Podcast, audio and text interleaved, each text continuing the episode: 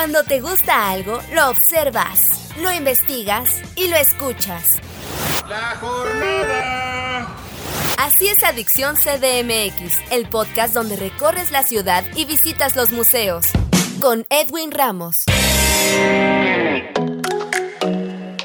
¿Qué tal amigos de Adicción CDMX? Bienvenidos a una nueva emisión de su podcast. Yo soy Edwin Ramos y en esta ocasión en entrevista me acompaña Norma Corado. Ella es curadora de la sala Historias Naturales 400 años de ilustración científica en el marco de los 30 años de este inmueble Universum. Y primero que nada, Norma, ¿cómo estás? Bienvenida a estos micrófonos. Hola, ¿qué tal? Buenos días, Edwin. Muchas gracias por la invitación. Muy contenta de platicarles sobre lo nuevo. Muchísimas gracias a ti nuevamente Platícanos, ¿cómo fue que se concibió esta exposición? Esta exposición es un trabajo conjunto que tenemos con el Museo Americano de Historia Natural de Nueva York. Nos sentamos a platicar y bueno, fue como se logró tener este, esta exposición llamada Historia Natural y 400 años de ilustración científica. Es una exposición temporal y pues en esta exposición lo que queremos es mostrar 400 años de historia de ilustración científica en una serie de libros libros raros o extraordinarios que nos van a platicar cosas muy específicas de cómo se ha ido construyendo el conocimiento científico a partir del siglo XVI hasta casi a finales del siglo XIX. Entonces es una exposición que estamos muy contentos, es nueva, es una exposición donde van a poder apreciar ilustraciones artísticas muy bonitas y donde también van a conocer algunos datos muy curiosos de estos libros extraordinarios. Platícanos un poco en este sentido, ¿qué verá el público? O sea, sí, ilustraciones, pero algunos ejemplos. La exposición está basada en un libro que publicó la Biblioteca del Museo Americano de Historias Naturales de Nueva York. Ese libro es una compilación de los libros que tienen en la biblioteca raros, les decía, y ahora pues lo que se hizo fue hacer una curaduría de 26 libros con 50 grabados e ilustraciones, entonces van a poder ver estas eh, ilustraciones asociadas a cada uno de los libros. Y bueno, tenemos libros, eh, lo que se considera los primeros libros con ilustración científica, y bueno, van a ver libros, por ejemplo, de 1560, un libro de Conrad Ketzer que se llama Asología de los Animales, donde a lo mejor algunos de ustedes recuerdan el famoso rinoceronte de Alberto Durero. Él era un ilustrador científico del siglo XVI y bueno, él conoció, había un gran revuelo en ese momento en Europa acerca de un rinoceronte que llevaron a Lisboa, a Portugal, con reyes portugueses. Todo el mundo quería verlo y entonces Alberto Durero decidió hacer una ilustración pues para que quedara huella, además de que en realidad no era tan accesible para todo el mundo, solamente ciertas aristocracias podían entrar a verlo en vivo, al pobre de, rinoceronte, y él hizo un grabado a partir de las descripciones que escuchaba de otras personas, y bueno, este grabado es muy conocido en el mundo de la divulgación y de la ilustración, porque además fue la primera vez que se hizo un grabado de una ilustración, de manera que esto hizo que ese grabado fuera muy fácil de reproducir y entonces la gente común y corriente pudiera adquirir su grabado de el rinoceronte famoso, pues por muy, un precio muy económico. Recordemos que en ese entonces en realidad los ilustradores eran como la televisión o el internet de ese momento, que pues era muy caro, solamente lo hacían cierto tipo de personas eran las que les podían pagar a estos ilustradores para hacerlo, entonces en realidad no estaba tan accesible para todos, pero este rinoceronte por eso es muy famoso y fue tal vez de las primeras grabados de ilustración que se pudo dar a conocer a todo el público y justo con la idea de que conocieran un animal totalmente extraordinario para ese momento en Europa. La historia al final del rinoceronte es que se lo llevaron a otro lugar y bueno,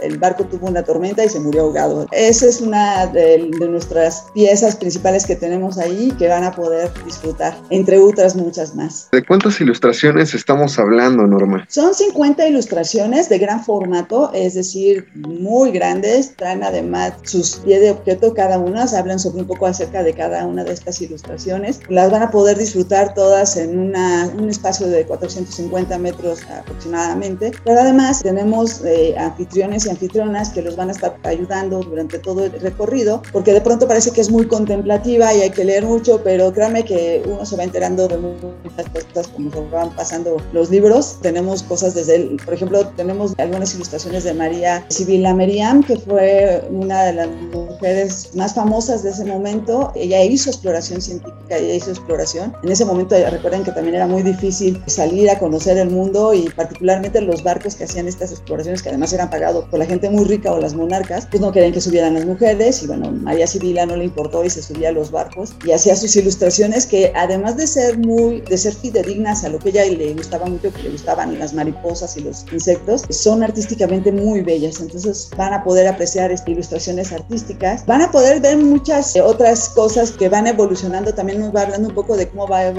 la ilustración científica e incluso cómo estas ilustraciones van siendo precedente para nuevos libros e incluso nuevas teorías acerca de la, de la biología o de, o de otras ciencias como la herpetología, la malacología, etcétera. También habrá otras actividades complementarias. Así es, tenemos talleres que son gratuitos, que estarán al final de la sala y que también ahí les vamos a platicar varias historias. Cada tallercito tiene su propia narrativa y tenemos unos talleres de cuota de recuperación donde vamos a trabajar con los, un vaciado en yeso con los pinzones de Darwin. Les vamos a mostrar con ayuda de los anfitriones las diferencias entre los famosos pinzones de Darwin. ¿Esto por qué? Porque tenemos uno de los libros que también es muy famoso, se llama La zoología del viaje del Beagle, que para algunos a lo mejor recuerdan, el Beagle fue el, el barco donde se subió Darwin para hacer esta exploración a través de toda Sudamérica y parte de África, del cual trajo muchos ejemplares, hizo este libro famoso, pero el más famoso que después, después hizo fue el famoso libro del origen de las especies, que él usó Darwin como base, este libro grande de tantas especies que veía y que después de reflexionarlo y verlo con las ilustraciones de sus amigos, porque le repartió a todo el mundo ejemplares para que hicieran estas ilustraciones, se dio cuenta que había algo que las unía y es cuando generó la teoría de la selección natural y evolución. Y para este libro, para esta teoría fue muy importante reconocer los famosos pinzones de Darwin. Entonces, en el taller con este costo de recuperación, le explicamos a la gente cuál es la diferencia que vio Darwin, cómo fue que lo pudo eh, establecer esta teoría de la selección natural. Y bueno, les platicamos que incluso actualmente se siguen estudiando esos pinzones, siguen siendo un objeto de estudio de muchísimos investigadores que les gusta trabajar sobre evolución y selección natural. Y pues yo creo que les va a encantar. También tenemos un ciclo de vida en yeso igual de los insectos, que era lo que le gustaban a María Sibila, a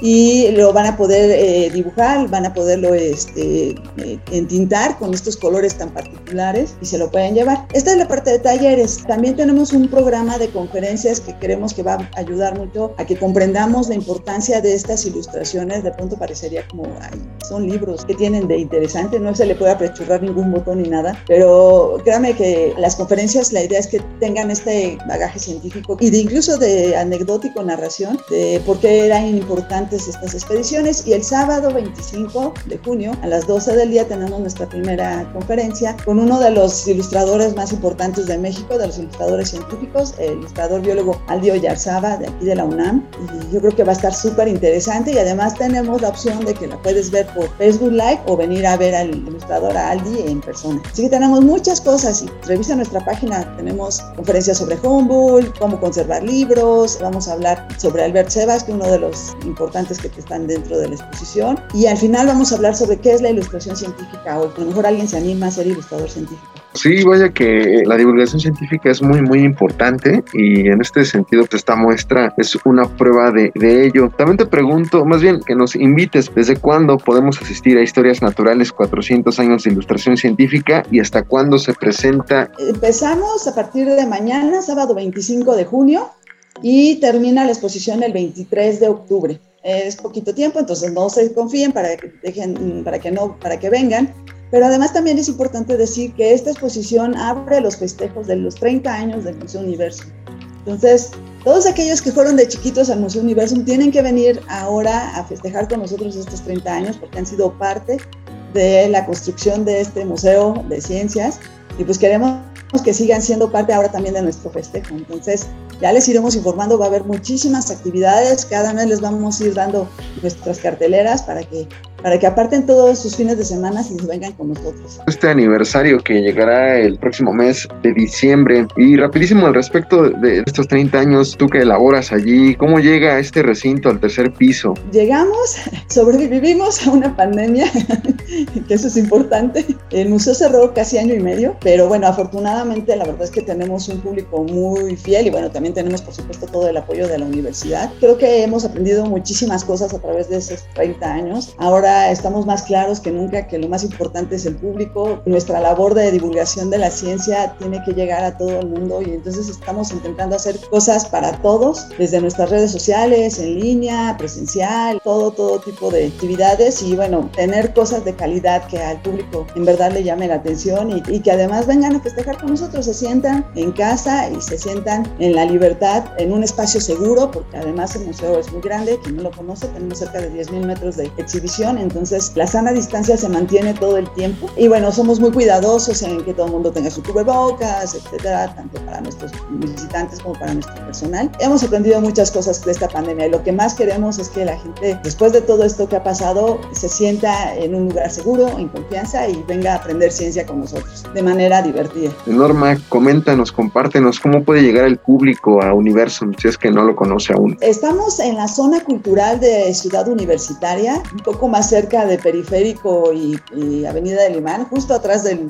eh, Hospital de Pediatría. Ahí nos pueden encontrar, tenemos estacionamiento y eh, ahorita estamos abriendo este fin de semana que empezamos en Historias Naturales, abrimos sábado y domingo, pero a partir del siguiente fin de semana que es primero de julio vamos a abrir viernes, sábado y domingo. La UNAM sale de vacaciones, nos vamos tres semanas, pero por supuesto que el museo va a estar abierto para todos ustedes. La entrada será seguramente por Avenida del Imán, eso hay que checarlo en la página para que no anden perdidos ahí por Seúl, porque quienes no conozcan Seúl en realidad es muy grande. Y a partir de agosto probablemente estemos abriendo jueves, viernes, sábado y domingo, tratando de regresar a nuestra normalidad y poder recibir a todo el público que quiera. Por lo pronto, sábado y domingo, este sábado y domingo tienen que venir a ver la exposición. Ahí estaremos para darnos una vuelta y también compártenos las redes sociales donde los puede encontrar el público para que les siga la pista. Claro que sí, y de hecho también queremos agradecer muchísimo al público eh, que nos ha seguido durante toda la pandemia por redes sociales. Es arroba Universo Museo de las Ciencias, ahí nos pueden seguir en Facebook, en Instagram, en Twitter, en TikTok. Tenemos un TikTok muy, muy exitoso, la verdad es que nos va muy bien ahí. Si quieren ver cosas acerca de experimentos científicos, cosas que pueden hacer rápidamente en su casa, únanse a nuestro TikTok. Pues en las redes sociales vamos a estar constantemente sacando información tanto de esta exposición como de las exposiciones que tenemos. Tenemos una exposición que inauguramos el año pasado, se llama Tesoros Fósiles y Minerales, de la era cenozoica, de los grandes reptiles, dinosaurios, para todos los que les gusta eso. Tenemos una sala de océano también impresionante. Y bueno, todo el museo a su disposición, así que hay mucho que ver. Tienen que venirse muy temprano para que puedan pasar la mayor parte del tiempo aquí. Ahí está la invitación, amigos de Adicción CDMX, para que se den una vuelta este fin de semana y los siguientes allá en Universum. Norma Gracias. Corado, curadora Así de es. la sala Historias Naturales, 400 años de ilustración científica. Te agradecemos tu tiempo para platicar con Adicción CDMX sobre esta exposición. Le deseamos mucho éxito y una felicitación anticipadísima a este recinto. Claro que sí, muchas gracias. Espero que haya sido interesante esto y acá los esperamos desde este fin de semana. Lo fue interesante y siempre la ciencia lo es. Muchas gracias, Norma. Yo soy Edwin Ramos. Los espero con otro invitado en otro podcast de Adicción CDMX. Hasta la próxima.